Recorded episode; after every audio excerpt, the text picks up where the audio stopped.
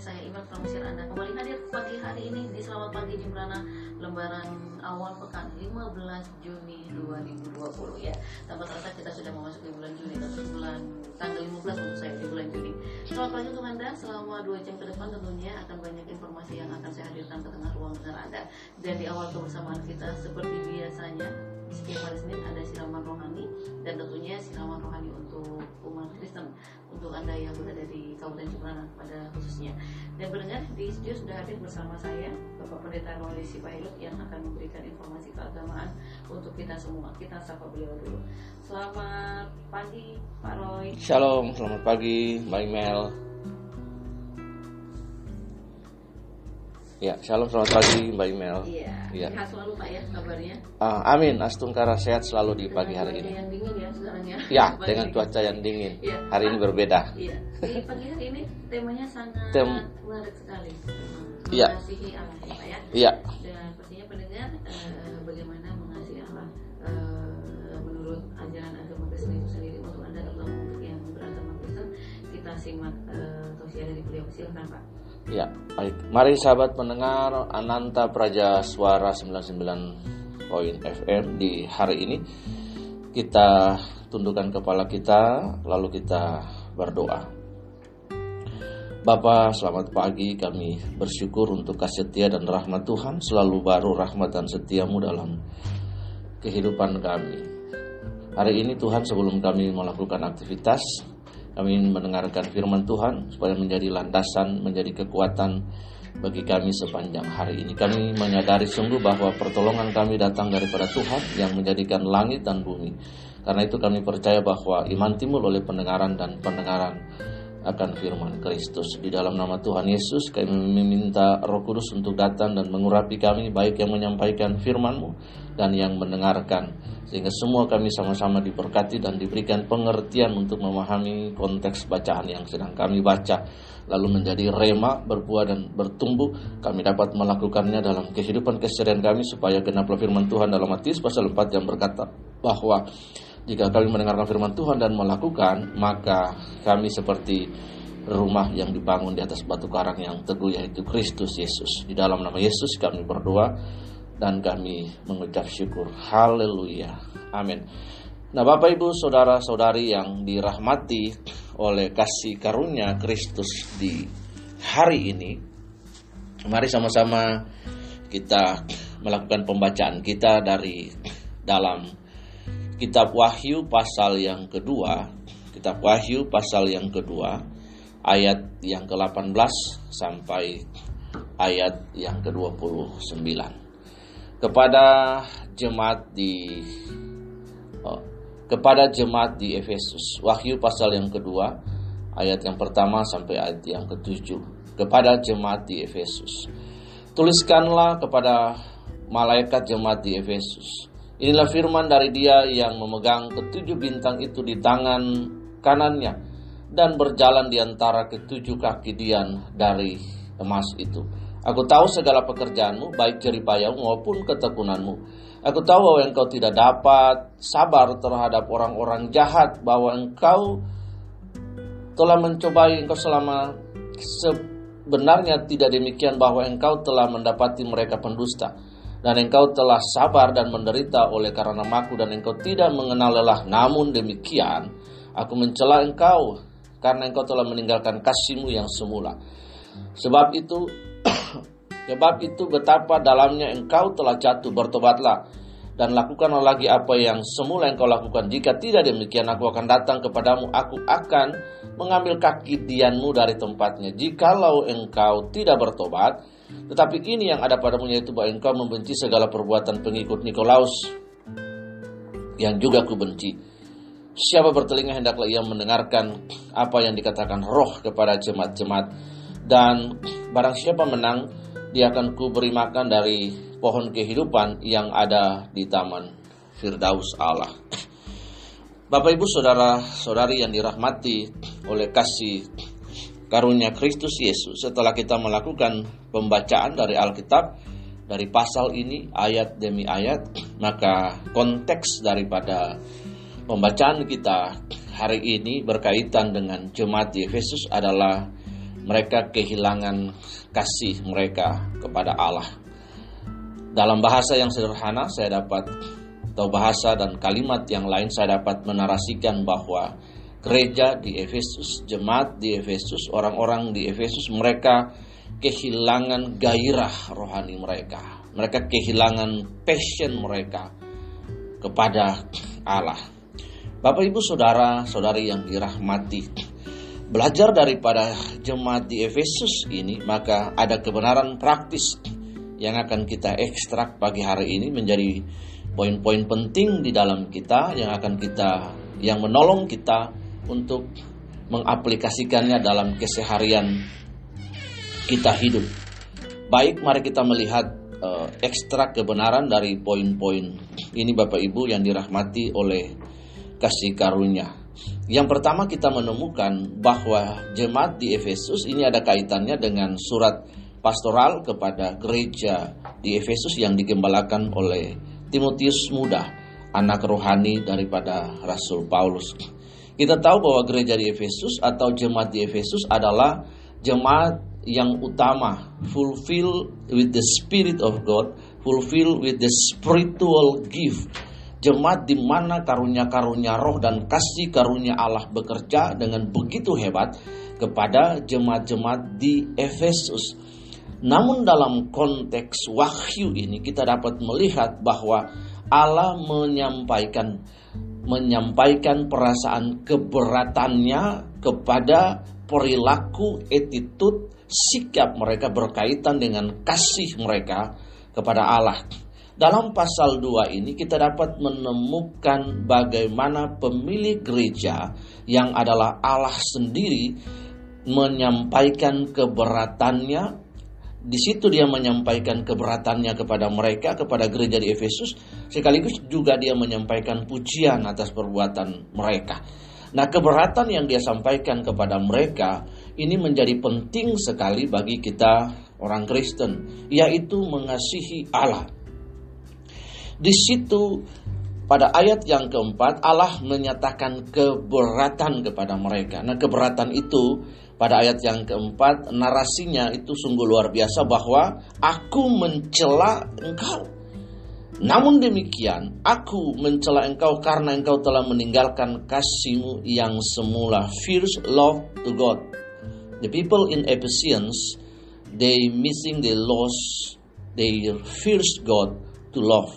Bapak Ibu yang dirahmati oleh kasih karunia Allah mencela mereka, Allah menyampaikan keberatan kepada mereka karena gereja di Efesus, orang-orang Kristen di Efesus itu kehilangan kasih kepada Allah. Sementara mereka terus melayani, mereka melayani pekerjaan-pekerjaan Allah, mereka melayani pelayanan kepada Allah, tetapi mereka kehilangan esensi dari sebuah relasi sebuah dasar yang mengikat mereka. Sebuah ilustrasi yang analogis kepada kita, ilustrasi yang membantu, analogi yang logis yang membantu kita untuk memahami konteks ini. Dalam hubungan suami istri tentunya didasari oleh kasih yang menjadi pengikat antara suami dan istri. Kemudian ada yang disebut alat batin yang mengikat mereka. Alat batin yang mengikat yang adalah kasih, alat batin yang adalah kasih yang menjadi pengikat antara gereja di Efesus dengan Allah itu tidak ada. Mereka melayani, mereka melayani tetapi tidak mempunyai gairah. They have no passion to Christ. Mereka tidak punya gairah kepada Allah. Nah inilah yang membuat Allah menyampaikan keberatan kepada gereja di Efesus sebagai sebuah peringatan. Kalau kita membaca kitab Wahyu konteksnya adalah pasti tentang akhir zaman. Nah ini kita dapat melihat. Jadi di akhir zaman ini pembukaan dari surat Wahyu kepada gereja di Efesus diwarnai dengan hari ini orang-orang kehilangan kasih Orang-orang kehilangan kasih kepada sesama, kasih kepada Tuhan, kasih kepada orang-orang yang mereka kasihi, mereka menjadi egois dengan diri mereka sendiri. Bapak, Ibu, dan saudara-saudara pendengar yang dirahmati oleh kasih karunia, kita dapat menemukan di dalam ulangan pasal yang ke-6 ayat yang kelima terminologi hubungan antara Israel dan Allah. Allah adalah kasih. Bahkan dalam karunia dalam catatan Mas dalam catatan Korintus pasal yang ke-13 12 sampai 13 14 kita dapat menemukan di situ bahwa kasih menduduki urutan yang paling penting bahwa segala sesuatu akan berakhir tetapi kasih itu tidak ber, berakhir. Bapak Ibu Saudara yang dirahmati oleh kasih karunia, dalam ulangan pasal yang ke-6 ayat yang kelima saya membacakannya bagi kita. Kasihilah Tuhan alamu dengan segenap hatimu dengan segenap jiwamu dengan segenap kekuatanmu. Bapak Ibu Saudara-saudara yang dirahmati kalimat di dalam ayat 6 pasal yang kelima ini dinarasikan kembali oleh Tuhan Yesus di dalam Matius 22 ayat 37 ber, yang berkata kasihilah Tuhan alamu dengan segenap hatimu, dengan segenap jiwamu, dengan segenap akal budimu. Dasar daripada kita berrelationship the foundation dari relasi kita dengan Tuhan adalah kasih. Without love, as a foundation, we cannot build a good relationship between us and God. Nah, ini menjadi sebuah pertanyaan penting bagi kita. Sampai hari ini, apakah kita masih setia mengasihi Tuhan? Mungkin kita bisa melakukan ritual keagamaan kita, beribadah ke gereja, ibadah kelompok kecil di rumah dan lain sebagainya. Tetapi apakah yang kita lakukan itu dasarnya adalah kasih. Bagaimana kasih Allah itu terimplementasi dalam kehidupan kita, kehidupan keluarga, kehidupan rumah tangga, lingkup sosial kita, bertetangga dan bersosial sebagai makhluk sosial. Kehidupan bersosial kita itu harus ada ciri kasih di dalamnya. Bapak Ibu Saudara yang dirahmati oleh kasih karunia. Jadi di sini dasar Israel dalam perjanjian lama, dasar Israel sebagai umat pilihan Allah, berhubungan dengan Allah, dasarnya adalah kasih, itu perintah yang utama. Kasihilah Tuhan Allahmu dengan segenap hati, dengan segenap jiwa, dengan segenap akal budi, dengan segenap kekuatan. Itu perintah. Di dalam jemaat Efesus ini nanti kita akan menemukan bahwa ketiga jemaat Efesus kehilangan kasih kepada Allah, berarti mereka sudah berdosa. Karena itu dikalimatkan dalam ayat yang kelima. Sebab itu ingatlah betapa dalamnya engkau telah jatuh. Gereja di Efesus, bahkan kita hari ini yang kehilangan kasih, kehilangan passion, kehilangan gairah kepada hal-hal yang rohani, hal-hal yang spiritual, maka firman Tuhan berkata kita telah jatuh.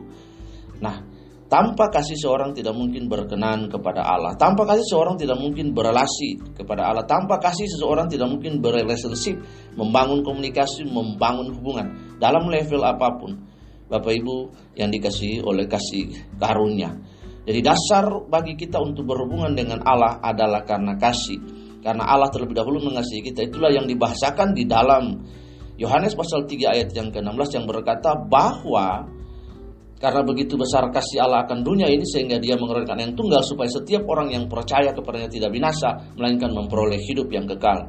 Bapak Ibu saudara-saudara yang dirahmati dan diberkati di pagi hari ini, yang pertama kebenaran praktis adalah bahwa ketika kita melakukan segala sesuatu, segala hal yang kita kerjakan, yang kita lakukan, itu harus didasari oleh kasih.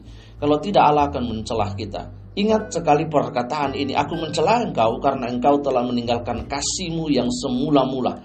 Kasih yang mula-mula adalah bagaimana seorang mengenal Allah, first love, dia melakukan segala sesuatu.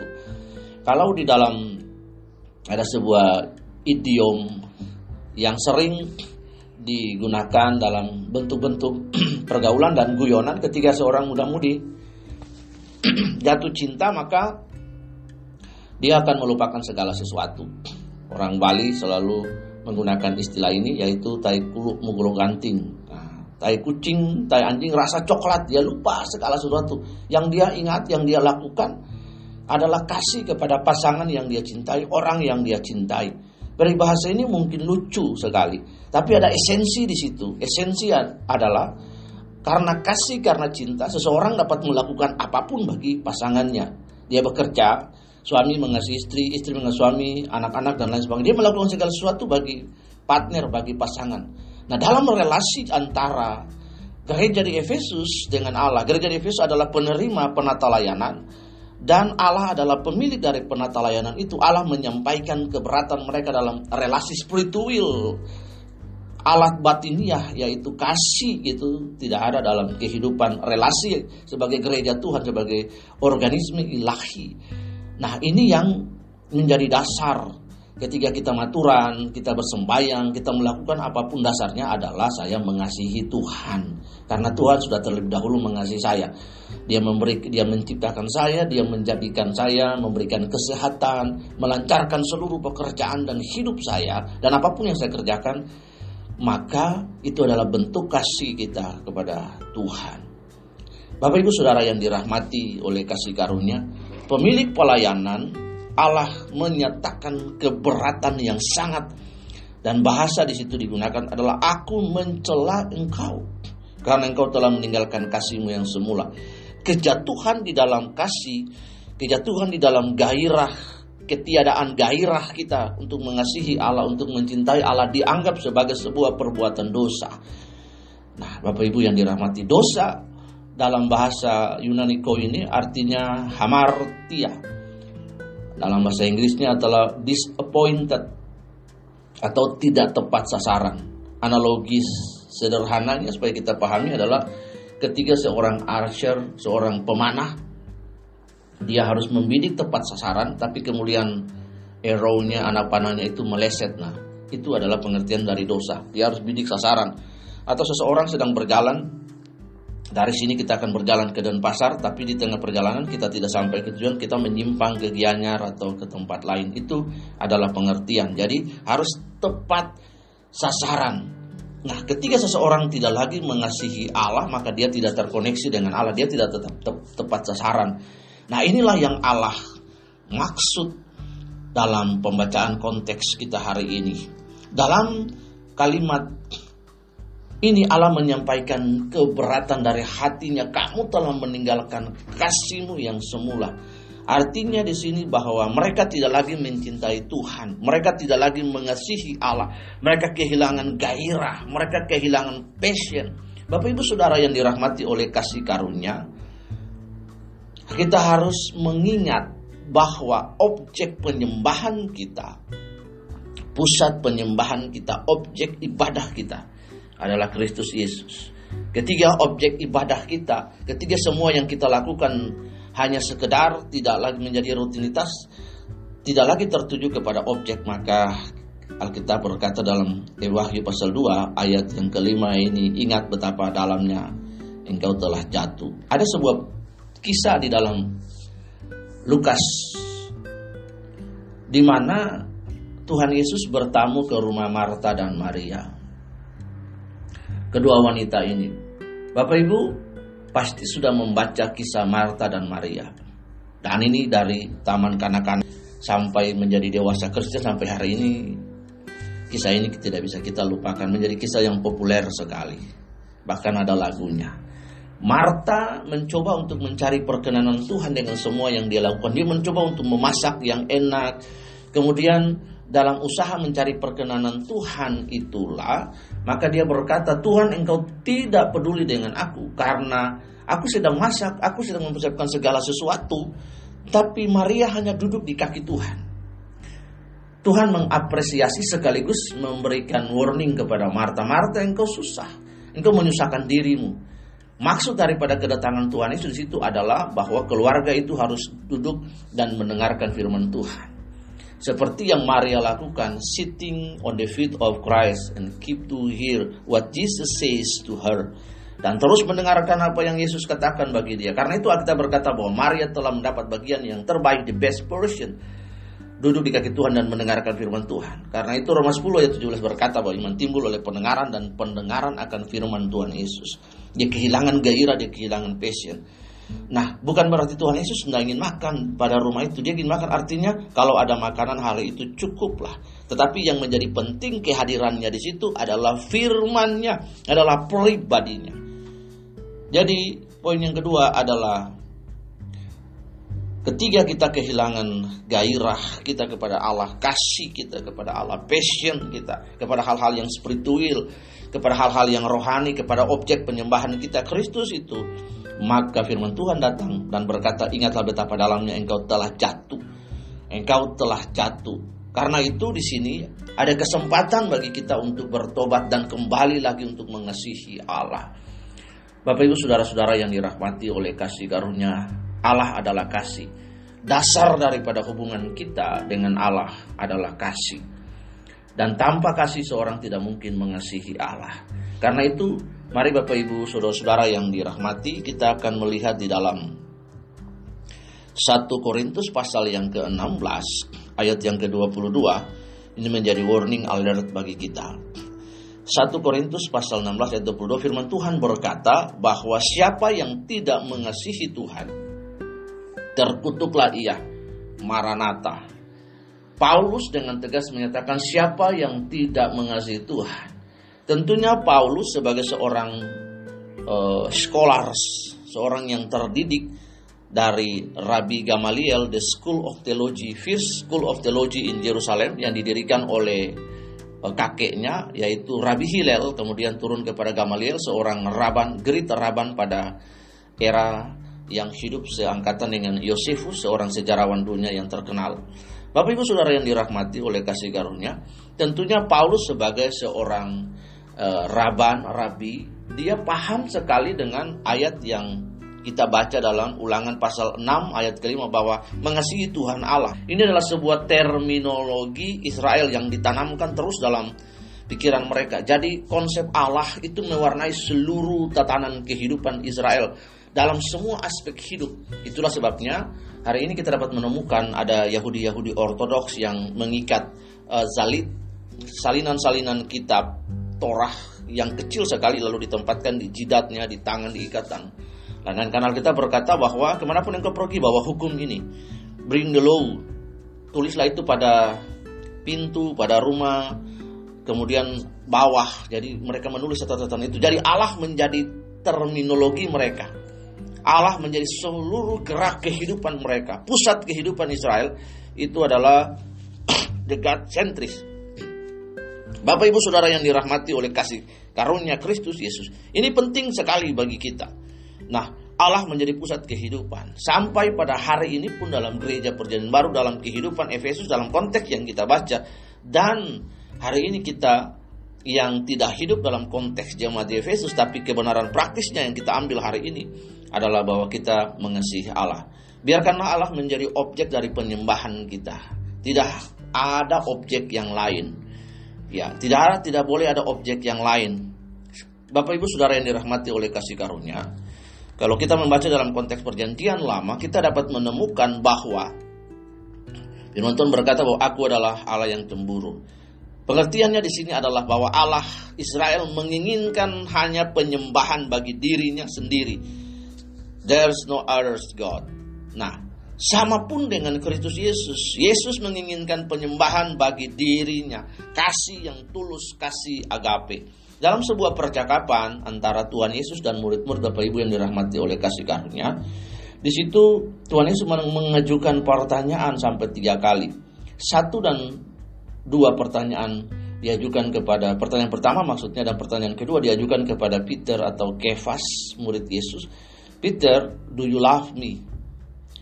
Pertanyaan itu di, yang disampaikan Tuhan Yesus adalah perkataan dengan kasih yaitu agape. Kita tahu dalam kekristenan ada lima jenis kasih, kasih agape, kasih filia, kasih storge, kasih eros. Bapak Ibu yang dirahmati, perkataan Tuhan Yesus itu adalah kasih agapau atau agape, agapate. Petrus menjawabnya dengan kasih piliah atau kasih pileo. Pada kali yang ketiga Petrus menangis dan dia berkata, "Tuhan, Engkau tahu bahwa aku mengasihi Engkau." Bapak Ibu Saudara yang dirahmati oleh kasih karunia dengan kekuatan dengan kemampuan kita sendiri kita tidak mungkin dapat mengasihi Allah. Karena itu kita meminta Roh Kudus untuk menolong kita supaya kita berjalan sepanjang hari ini. Ada sebuah penggalan lagu yang uh, hampir dalam setiap doa dengan anak-anak di asrama saya sering nyanyikan Peganglah tanganku roh kudus setiap hari agar ku tidak tersesat mengikuti jalanmu. Nah ini yang Tuhan mau meminta Tuhan menuntun, membimbing saya, memberikan saya pengertian yang baik, kekuatan supaya saya dapat mengasihi berjalan hari ini. Saya dapat menjadi berkat, menjadi cahaya, dapat menjadi inspirasi kasih bagi orang-orang siapa pun yang saya temui dalam hidup ini. Karena menjadi seorang Kristen kita tidak boleh rasis dalam hidup ini. Siapa pun yang tidak seagama dengan kita adalah rekan kita secara manusia yang juga dapat menerima kasih, kita pertemanan, persahabatan, cinta dan kasih dalam hidup ini. Bapak Ibu saudara-saudara yang dirahmati karena itu ketika seseorang menjadi rasis maka dia sangat kerdil sekali kehidupannya. Tuhan tidak pernah menciptakan seseorang rasis. Karena itu kasih itu adalah bahasa kasih bahasa Allah tapi juga bahasa universal karena dia mengasihi seluruh isi dunia ini yang diungkapkan dalam bahasa kasih dalam Yohanes 3 ayat 16 karena Allah begitu besar mengasihi istrinya. Siapa pun dia orang siapa pun suku apa pun Allah mengasihi mereka yang sama dengan kita. Bapak Ibu yang dirahmati oleh kasih karunia karena itu di sini dikatakan siapa yang tidak mengasihi Tuhan terkutuklah ia Maranatha.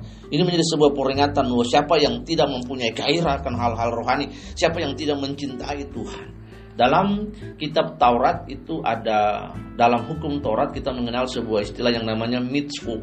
Serangkuman dari 10 hukum Taurat, hukum Taurat the law of God, Torah yang 10 itu dipecah-pecah lagi menjadi 613 yang disebut mitzvah. Mitzvah itu terdiri dari dua yaitu mispayim dan mispayatim. Hukum sipil dan hukum agama. Dan salah satu dari sekian ratus itu adalah ketika seseorang Israel sejati tidak mengasihi Allah maka dia akan dilontari dengan batu di di luar perkemahan. Itu hukum. Nah, jadi bagaimana hukum itu mengikat kasih itu mengikat love binded the Israel life to God. Bagaimana kasih itu mengikat kehidupan Israel kepada Allah. Kasih mengikat pelayanan Israel kepada Allah. Tanpa kasih kita nggak bisa melakukan hal apa pun. Karena itu Bapak Ibu Saudara yang dirahmati, jangan sampai Allah menyatakan kekecewaannya kepada kita. Allah dalam pengertian Allah tidak bisa mengecewakan. Ini adalah bahasa antroformologi, bahasa manusia. Allah menggunakan bahasa manusia untuk menjelaskan Allah tidak mungkin kecewa. Garis spirit. Allah tidak mungkin kecewa. Tetapi dia menggunakan bahasa manusia untuk menyampaikan perasaan. Penulis Alkitab Yohanes ini menangkap pesan Allah dituliskan dalam bahasa manusia, bahasa antromorfisme, Bapak Ibu Saudara yang dirahmati. Jadi Allah nggak mungkin kecewa. Tetapi saya menggunakan bahasa ini supaya kita paham bahwa Alkitab ini Allah memberikan uh, tulisan kepada Yohanes untuk ditulis. Jadi dia menggunakan bahasa manusia ini. Di sini kita lihat ada diskus, ada diskusi. Jadi kita nggak paham. Allah nggak mungkin kecewa Bapak Ibu. Ini adalah bahasa keberatan dari Allah kepada gereja di Efesus. Nah, di sini karena itu mari saya mendorong kita untuk terus mengasihi Allah. Implementasi dari mengasihi Allah itu harus terlihat. Kita tidak bisa bilang kita mengasihi Allah. Kasih, kita bilang kita mengasihi pasangan, mengasihi anak kita, mengasihi saudara, ibu, bapak kita itu harus ada proofnya, ada buktinya, implementasi. Ya, yaitu tindakan kita. Kasih ketika kata-kata kita itu kita bilang kita mengasihi itu harus disertai dengan tindakan bukan sebuah perkataan retoris retorika. Ngomong doang atau NATO. No action talk only. Ngomong cinta tapi nggak ada tindakan sesuatu yang dilakukan. Ngomong kasih tapi tidak ada sesuatu yang dilakukan. Itu bullshit. Kalau ketika kita bilang kita mengasihi orang lain kita uh, empati kita bersimpati harus ada aksinya. Kita menolong memberikan bantuan dalam bentuk apa pun semampu sebisa yang saya dapat lakukan. Baik dengan keterbatasan dana kita eh, kemampuan skill kita pengetahuan kita yang dapat menolong orang lain untuk menjadi jauh lebih baik. Even a small thing sekalipun hal yang kecil tapi itu bisa menginspirasi menginspiring orang lain. Jadi pagi hari ini Bapak Ibu dua pesan ini mendorong kita supaya kita tidak kehilangan kasih kepada Tuhan. Kalau tidak Allah akan datang dan dia berkata, aku mencela engkau. Karena itu orang yang kehilangan kasih, dia sudah jatuh. Karena itu diharuskan kita untuk ayat yang kelima untuk bertobat dan kembali lagi untuk mengasihi Allah. dalam hidup ini. Dan ingat implementasi mengasihi Allah dalam hidup ini, apa pun yang Anda lakukan ingat dalam Kolose pasal 3 ayat 23 bahwa apa pun yang kamu kerjakan lakukanlah seperti untuk Tuhan dan bukan untuk manusia. Artinya hidup ini ibadah. Hidup ini ibadah. Kita berkumpul di gereja itu adalah gathering, pertemuan bersama tapi hidup yang kita jalani 24 hour. Siapa pun yang Anda temui, siapa pun yang bisa Anda bantu, siapa pun yang bisa Anda tolong mungkin dengan senyum, tepukan di pundak, encouragement word, memberikan kata yang membangun supaya dia bersuka cita, menguatkan dia. Itu adalah bentuk implementasi sederhana dari kasih kita. Tuhan Yesus memberkati kita, mari tunduk kepala dan kita berdoa. Bapak kami bersyukur di pagi hari ini, terima kasih Tuhan. Kami berdoa supaya firman yang kami dengar ini boleh menolong kami dalam perjalanan kami sepanjang hari ini. Kami mengasihi Engkau dalam hidup ini, loving God, loving people, loving family. Kalau kami mengasihi Tuhan, kami juga mengasihi orang lain, keluarga, dan semua orang yang terdekat dalam lingkaran keakraban dengan kami. Tuhan tolong kami, siapa pun yang kami temui, kami dapat menyampaikan kasih lewat bentuk-bentuk apa pun yang kami dapat, kami mampu kami lakukan. Terima kasih Tuhan. Hari ini kami berdoa yang mendengar program ini yang sakit Tuhan boleh jama, Tuhan sembuhkan. Hamba berdoa supaya divine healing and blessing Tuhan come to the listener di pagi untuk para pendengar hari ini di dalam nama Yesus. Menyembuhkan mereka, menguatkan mereka. Yang khawatir, yang lemah Tuhan hiburkan, Tuhan berikan sukacita. Bergembiralah di dalam Tuhan karena itu akan membangun imunitas kita percaya diri even Tuhan during we facing uh, COVID-19, the pandemic of COVID-19 in this day, kami tidak kehilangan pengharapan. Ada Tuhan yang menolong kami, ada Allah yang memberikan penghiburan bagi kami. Kami tidak paranoid, tetap melakukan protokol kesehatan dengan baik dan benar. Lalu kami, Tuhan terus bekerja dengan uh, giat Tuhan di dalam nama Yesus. Tuhanku, hari ini hamba berdoa dan membawa Bapak Bupati kami sebagai pemimpin daerah Jembrana 52 desa, 5 kecamatan dan 10 kelurahan. Tuhan hikmatmu terus kepada beliau dan Pak Kembang sebagai pimpinan di kabupaten ini. Segala langkah mereka Tuhan jagai, segala keputusan-keputusan yang mereka buat buat kabupaten ini menjadi jauh lebih baik. Tuhan menolong mereka. Berikan hikmatmu, berikan kekuatan di dalam nama Tuhan Yesus rumah tangga dan keluarga mereka Tuhan berkati. Muspida tingkat dua Kabupaten Jembrana, Tuhan yudikatif, legislatif, eksekutif, Tuhan tolong dan Tuhan berkati sepanjang hari ini di dalam nama Tuhan Yesus. Masyarakat Jembrana, Tuhan memberkati menjadi masyarakat Tuhan yang bekerja keras, yang hebat di dalam engkau. Tuhan berkati masyarakat yang dari Pekutatan sampai Gilimanuk. Tuhan tolong di tengah-tengah wabah COVID ini. Bapak, hari ini kami membawa radio kebanggaan kami Tuhan di kabupaten ini ke dalam tanganmu yang menyampaikan berita-berita yang membangun, menginformasi dan mengedukasi. Tuhan warga Jembrana Tuhan tolong memberkati pimpinan radio ini Tuhan dengan seluruh kru, dengan seluruh staf, dengan seluruh penyiar. Tuhan, Mbak Emil dan seluruh rekan-rekan yang lain Tuhan tolong Tuhan memberkati. Rumah tangga dan keluarga mereka berikan kesehatan. Dan hari ini Mbak Emil yang sedang menyiar Tuhan tolong Tuhan berkati yang bekerja di radio ini. Tuhan tolong Tuhan Tuhan berkati dalam segala hal yang dikerjakan. Tuhan memberkati radio ini. Di dalam nama Tuhan Yesus kami berdoa dan kami bersyukur. Mari saudara-saudaraku angkat tangan dan terima berkat Tuhan Kasih karunia Allah yang jauh melampaui segala roh hikmat, akal dan pikiran menolong dan memberkati kita semua di hari ini. Kesejahteraan, Tuhan kesehatan dan rahmat Allah turun bagi kami sepanjang hari ini. Terpuji nama Tuhan kami sudah terima berkat. Haleluya. Amin.